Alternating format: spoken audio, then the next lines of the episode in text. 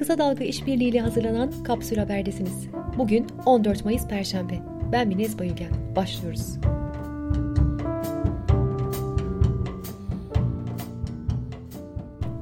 Alışveriş Merkezleri ve Yatırımcıları Derneği Başkanı Hüseyin Altaş, AVM'leri ilk iki gün yaklaşık 2,4 milyon kişinin ziyaret ettiğini söyledi.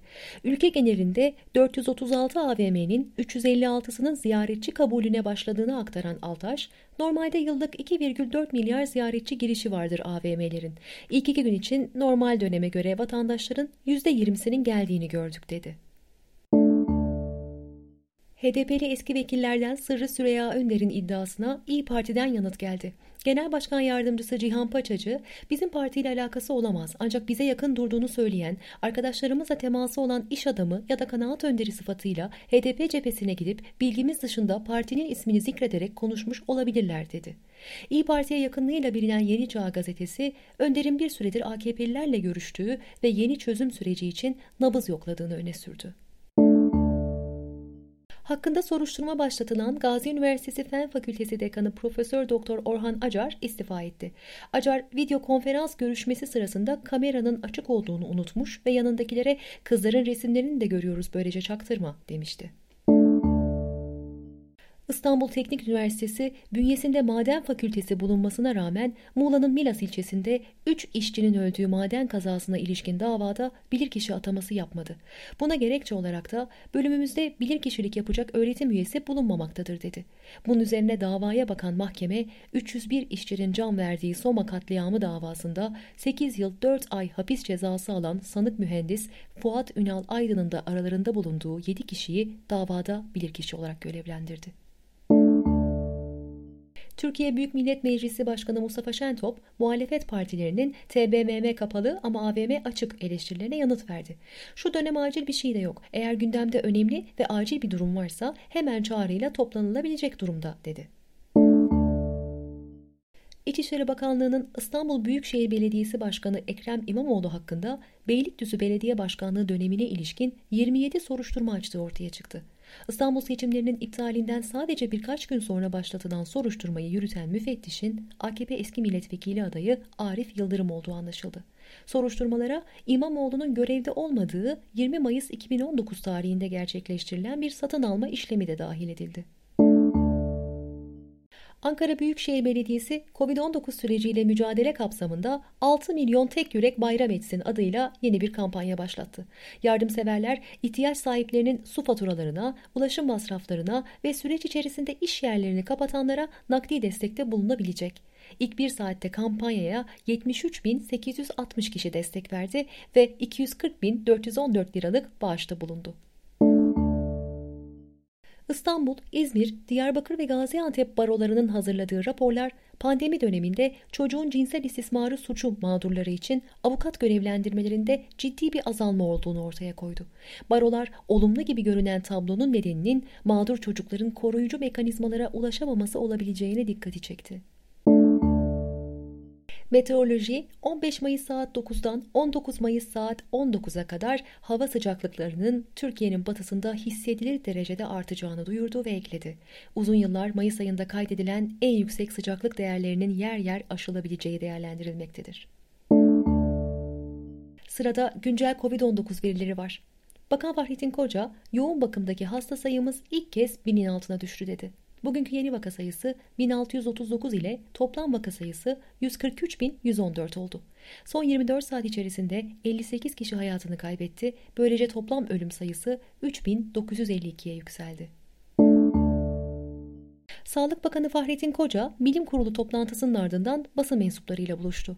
Salgının kontrol altına alındığını belirten Koca, özetle şunları söyledi. Şu anki şartlarda salgın kontrol altında. Filyasyon ekiplerimiz riskli 722 bin kişiye ulaştılar tespit edilen 150 bin kişiye PCR testi yapmak istiyoruz. Türkiye'deki ortalama bir kişinin virüsü bulaştırdığı kişi sayısı oranı 1,56. Bu değerin İstanbul'da bir bölgede 16'ya kadar çıktığını biliyoruz ama il bazında baktığımızda 4,5 ila 5'i gördüğümüz dönemler oldu. Çin, salgının ilk ortaya çıktığı belirtilen Wuhan kentindeki 11 milyon kişiye koronavirüs testi yapılacağını açıkladı. Karar, geçtiğimiz ay sonlarına doğru sıfır vaka açıklamasının yapıldığı kentte son günlerde salgının yeniden görülmesi üzerine alındı. Testlerin 10 gün içinde tamamlanması bekleniyor. Yapılan araştırmaya göre 82 yaş ortalamasıyla Türkiye'de en uzun ömürlü insanların yaşadığı yer olarak bilinen Ordu'nun Gölköy ilçesinde koronavirüs vakasına rastlanmadı. İlçe halkı sağlıklı yaşamlarını üretip tükettikleri organik ürünlere borçlu olduklarını söylüyor. Sırada ekonomi ve iş dünyası var.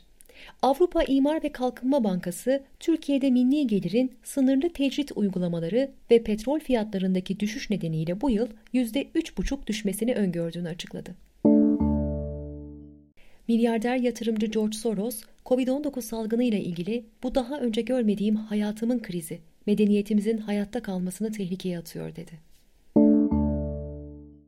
Ve dünya ABD'de Covid-19 ile mücadelenin başındaki isim Dr. Anthony Fauci, ülkede muhtemelen koronavirüsten ölenlerin sayısı açıklanandan fazla dedi. Fauci, özellikle New York'ta salgının sağlık sistemini zorladığını, bazı insanların evlerinde hayatlarını kaybetmiş olabileceklerini de söyledi. Vaka ve ölüm sayısında ilk sırada olan ABD'de Covid-19 ölümlerinin sayısı 84 bini geçti. Birleşmiş Milletler koronavirüs salgınının dünya ekonomisinde 8,5 trilyon dolarlık bir maliyete yol açabileceğini ve son 4 yılın kazanımlarının yok olabileceğini açıkladı.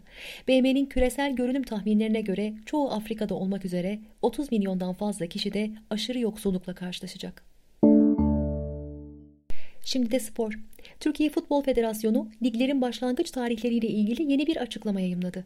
Süper Lig'in planlandığı gibi 12 Haziran'da, 1. Lig'in 19 Haziran'da, 2. Lig, 3. Lig ve Bölgesel Amatör Lig'in 18 Temmuz'da başlayacağı açıklandı.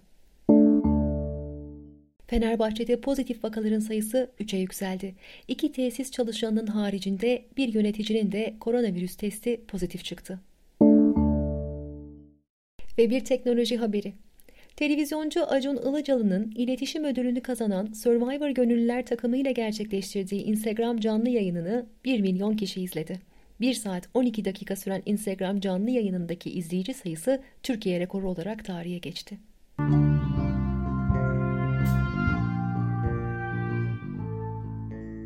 Kapsül'ün e-bülteninde sinema, podcast, kitap ve müziğe dair öneriler de var. Bu içeriklere ve daha fazlasına ulaşmak için Kapsül E-Bülteni'ne abone olabilirsiniz.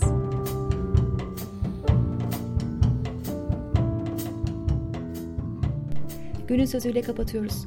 Maskesiz dolaşmanın yasaklandığı Denizli'de maskesiz dolaşan Üzeyir Yazır. Zaten hiçbir işim düzgün gitmiyor. Bütün işlerim ters. Öleyim de kurtulayım diye bekliyorum. Korona neredeyse gelsin bulsun beni.